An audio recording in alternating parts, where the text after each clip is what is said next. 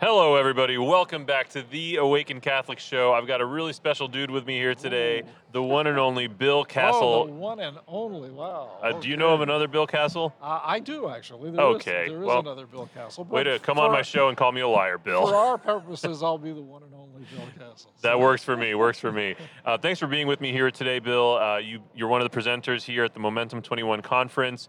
Um, you've had a really cool life of ministry. You've been involved in uh, broadcast, and you've written a book. Um, super excited to dive into this based on the conversation we were having about this already. Uh, we're going to be talking about the truth that no one else has told you about the Bible. dun dun dun! Right after this.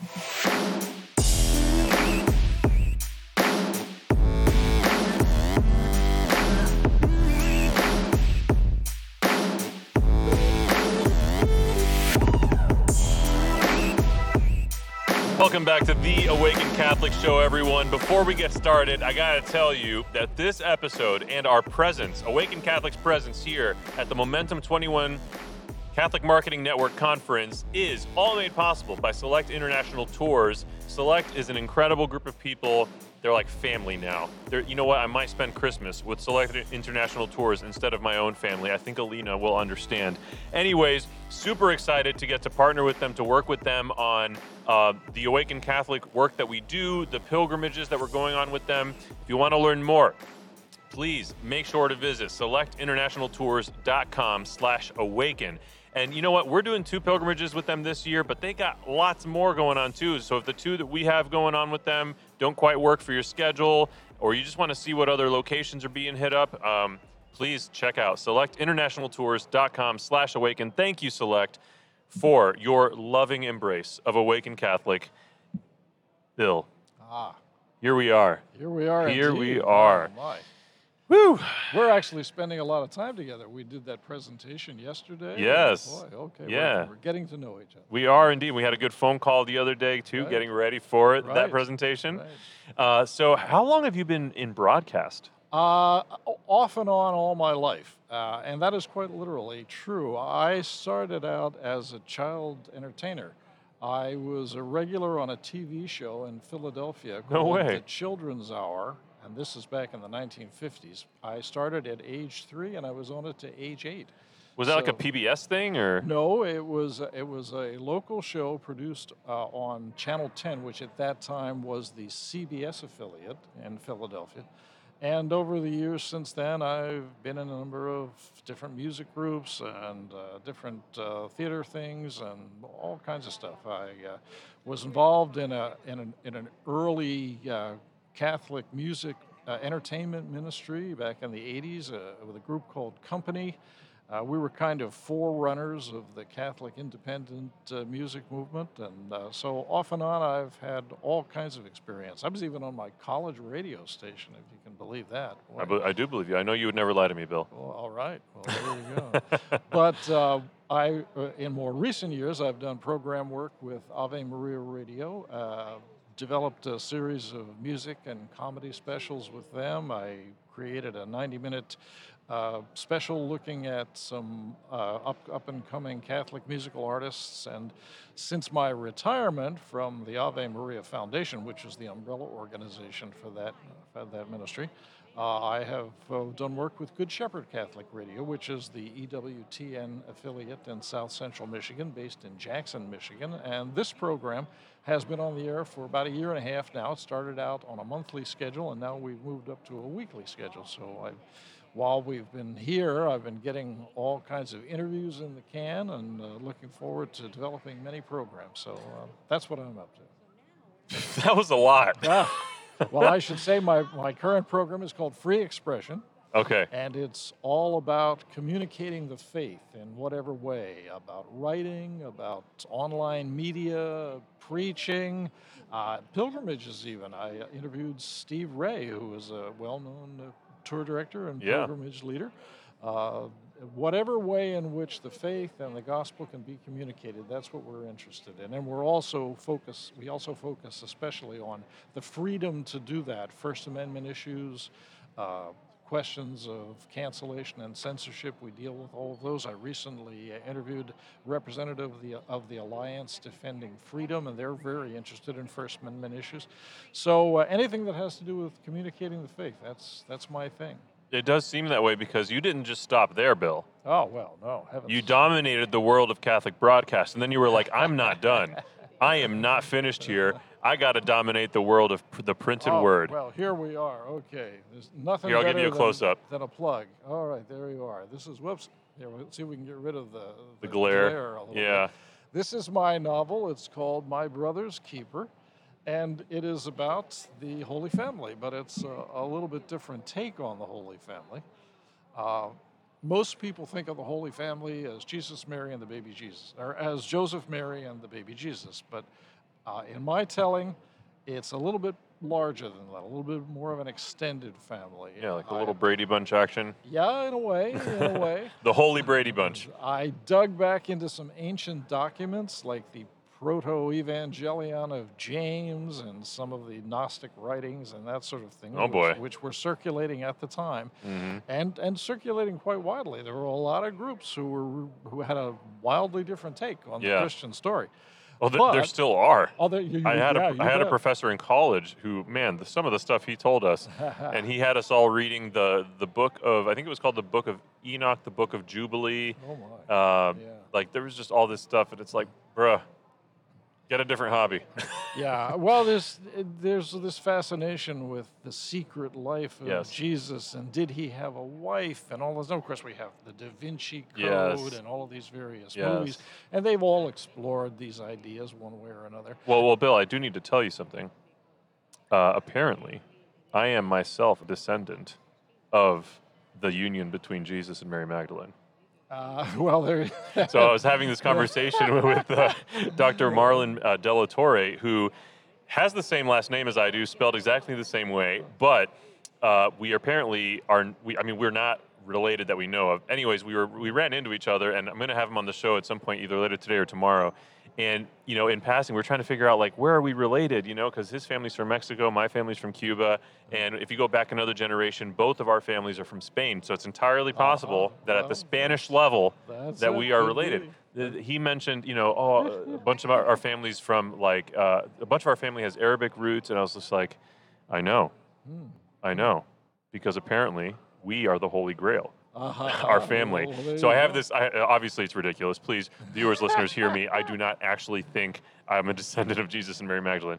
Um, I have this uncle who was gifted when his father passed away um, a family tree that was like this really um, intricate and, and beautiful and like heavy duty document like scroll thing and it was gifted to them when his father passed away from the spanish government Hmm. okay and when he followed this family tree he started doing research and looking into different things apparently there's this guy called clovis who was one of the founders of france and he's in our family tree and like and you and he went he dug he dug deep Wow. and apparently, and th- this is where my, my great uncle lost his mind here, we are the descendants. We are the Holy Grail. Uh, I wouldn't give up on that idea. You might be entitled to some royalties from the Da Vinci Code. I'd pursue that if I were you. Get a good lawyer. yeah. All right, so back to truth.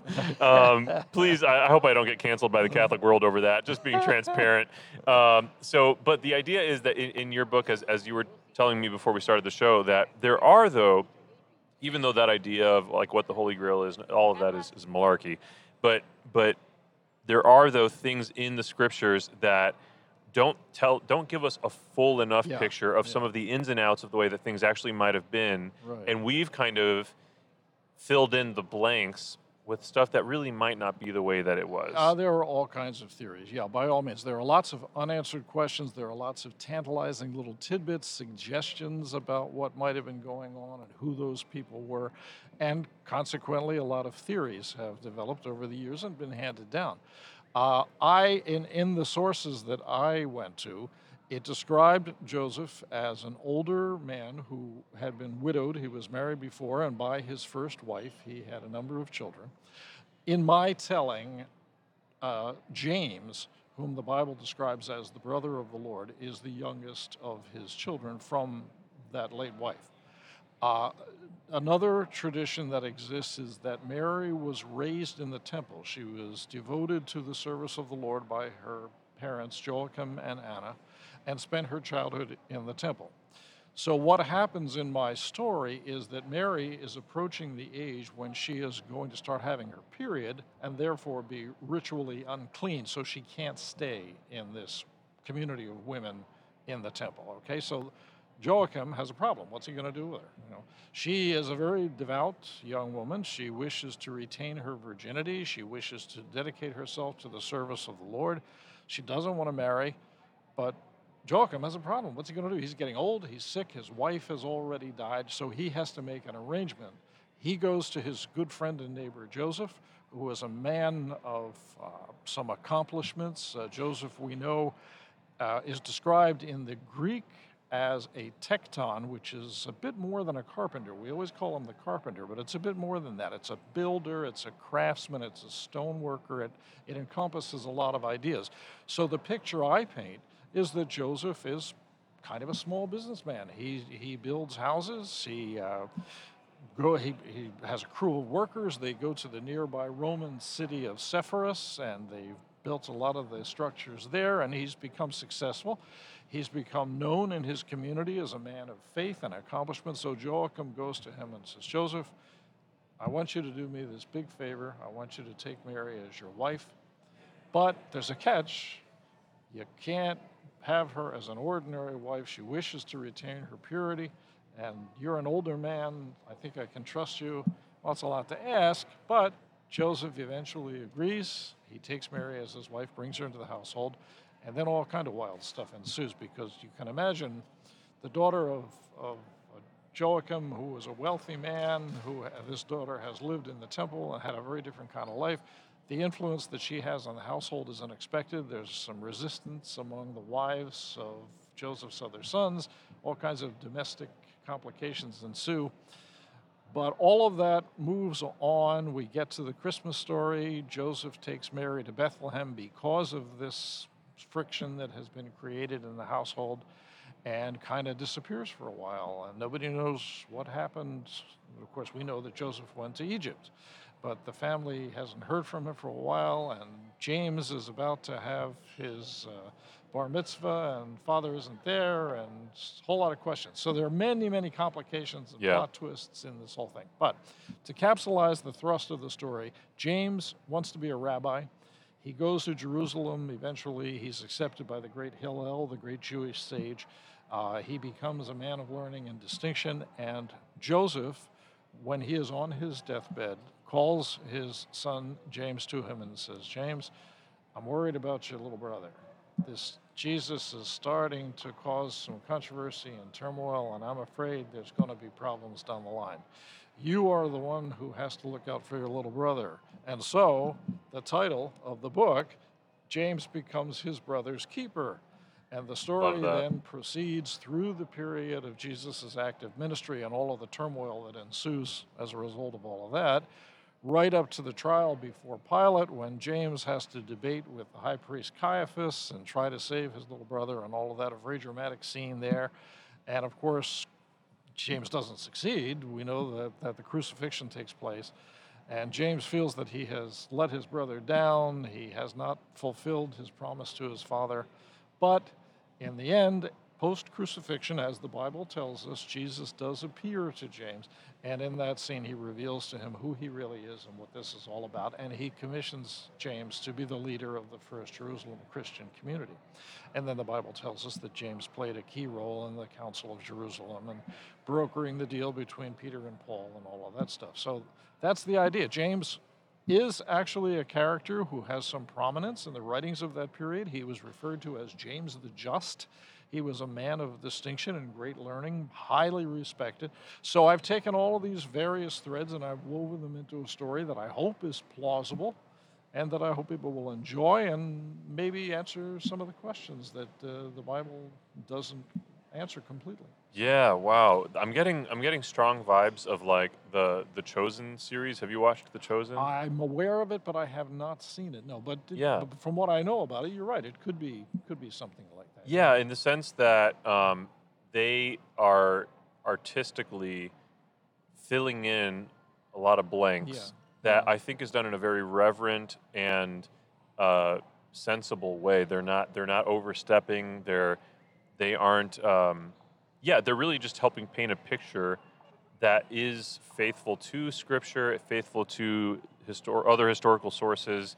And it seems like, and they're creating a narrative around that. And it seems like you've done a very similar thing with My Brother's Keeper. And I think that's very cool.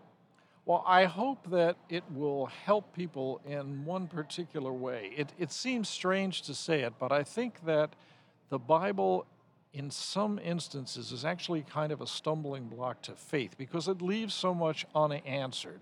For instance, here we have Jesus, who's a fine man, much admired, going around healing the sick, raising the dead, teaching wonderful, uplifting lessons, forgiving sins, saving people's lives.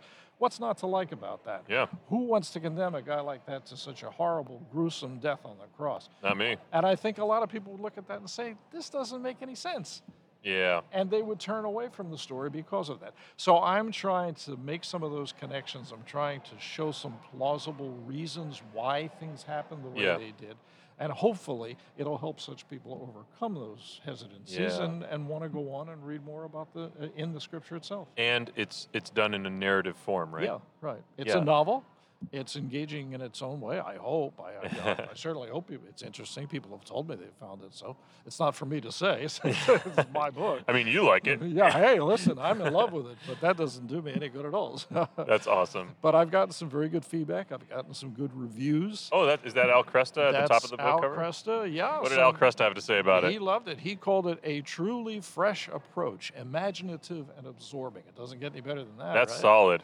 That is solid. But other people, uh, oh, uh, blah, blah, blah, blah. I'm thinking, well, oh, here you go. Who am I forgetting? Father Dwight Longenecker uh, gave me a nice endorsement. Mm. He's a great guy. So John Lescroart, if you know his stuff, he's a, he's a friend of mine actually. I don't know him. He's a mystery writer. Oh. very New York Times uh, best-selling author. So Very cool. he gave me a nice endorsement. So hopefully, now the problem with the book right now is that it's not in general distribution. If you go try to look it up on Amazon, you're not going to find it. I Mm. had I had a distributor. Uh, we had some difficulties. Uh, I've had to pull it back, and the only place it's available is my website. And being a little self serving, I'm never above such a thing. I would tell people to go to billkassel.com, B I L L K A S S E L, billkassel.com, and you'll find all the information. About Amazing. And we'll make sure to include that in the show notes and the description of the video. Ah, Um, absolutely. Make it easier for people to find this, Good. this masterpiece. uh, in fact, uh, the, one of the coolest things coming up for this book is that the upcoming Council of Bishops, they're going to be determining whether or not to add this to the canon, ah, well, the canon of Scripture. I think it's about time. It, I, it's Boy, about time. Right. Hey, well, the, the, the Gospel of Kassel. The gospel right. according to Kassel, 2,000 years later. Oh, man. Bill, uh, you're doing some great stuff. You've done a lot of cool stuff in your life, and I, I appreciate the, the care and, and tenderness. Like, the, you, you clearly are so passionate about what you've done here, and, I- and I'm. I think it's a worthy endeavor. I think that the more we can do along these lines to to help people connect dots and, and you know bridge gaps within scripture that, that makes it more accessible more, more um, yeah accessible i think is the word uh, where it, it can be scary. It can it can be a turnoff when there are these unanswered questions and, and almost like seeming plot holes in a sense. Yeah, yeah Um, I, I think that's that's true, and w- we're married to certain ideas which make it difficult for people to accept. yeah. Uh, I, for instance, I've I've found um that I, I th- this book resonates more with Catholics than with Protestants. I, d- I didn't intend it to be a Catholic book as such. I'm, I certainly hope that it could cross denominational lines. But I've found, for instance, that Protestants are so wedded to the idea of Joseph, Mary, baby Jesus. That's it. The Christmas card portrait of the Holy Family. yeah Uh, that they find it difficult to accept the idea that there were other people in the family and that there was a, more of a backstory and all of that. So, so it does have some denominational uh, differences around it, but uh, I, I, I've tried to overcome that. Uh, I, whether or not the book succeeds uh, remains to be seen, but um, hopefully, you know, it can reach out and be intriguing enough to, to get people to think. well if nothing else bill a lot of times authors aren't truly appreciated until centuries later. Uh, my wife keeps telling me that. She said, uh, "Don't worry, it'll all come to fruition. Only you probably won't be around to see it." So- Yeah, yeah. Well, viewers and listeners, if you're interested in checking out Bill's book, My Brother's Keeper, this is Bill Kassel. Here it is. Here it is. This My is the the rest of the gospel that they were holding back from you. That's right. Um, please, please check it out. Uh, it'll be at billkassel.com. BillKassel.com. All right, and we'll have the link in the video description and show notes. Uh, Bill, this has been a pleasure. You're such an awesome guy. I've, I've really enjoyed getting to know you and work with you here at the It's Momentum fun. Conference. It really has been fun. We don't live that far apart. We got to get together. I don't disagree with you. Yeah. Yeah, and I'm excited to talk to your son too. Right, right. Well, you, you, you of course have more in common with him. With, with there's a generational gap between the two of us. I'm older than dirt. Time, time is is like this. It, it, the generations between us are like nothing. Um, Bill, God bless you, man, and and keep keep going strong, man. You, you're doing awesome things, and I appreciate the work you're doing. Thank you for coming on the Awaken Catholic Show. Oh, thank you. Your ministry is very exciting. I really commend you for undertaking Thank you. this. Thank you so much. Glory to God. And to you, viewers and listeners, this episode and our very presence here at the Momentum 21 conference with the Catholic Marketing Network, it was all made possible by Select International Tours. Select International Tours is the premier Catholic pilgrimage company in the United States, and they have partnered with us. They are sponsoring this episode, sponsoring our presence here. They have incredible trips. Nobody does it like Select International Tours. We're going on two pilgrimages with them this year. Please check it out. SelectInternationalTours.com slash awaken. I have been Nick De La Torre. This has been the Awaken Catholic Show. This has been Bill Kassel. Hey. And ladies and gentlemen, before you go, I just need you to know that Jesus loves you.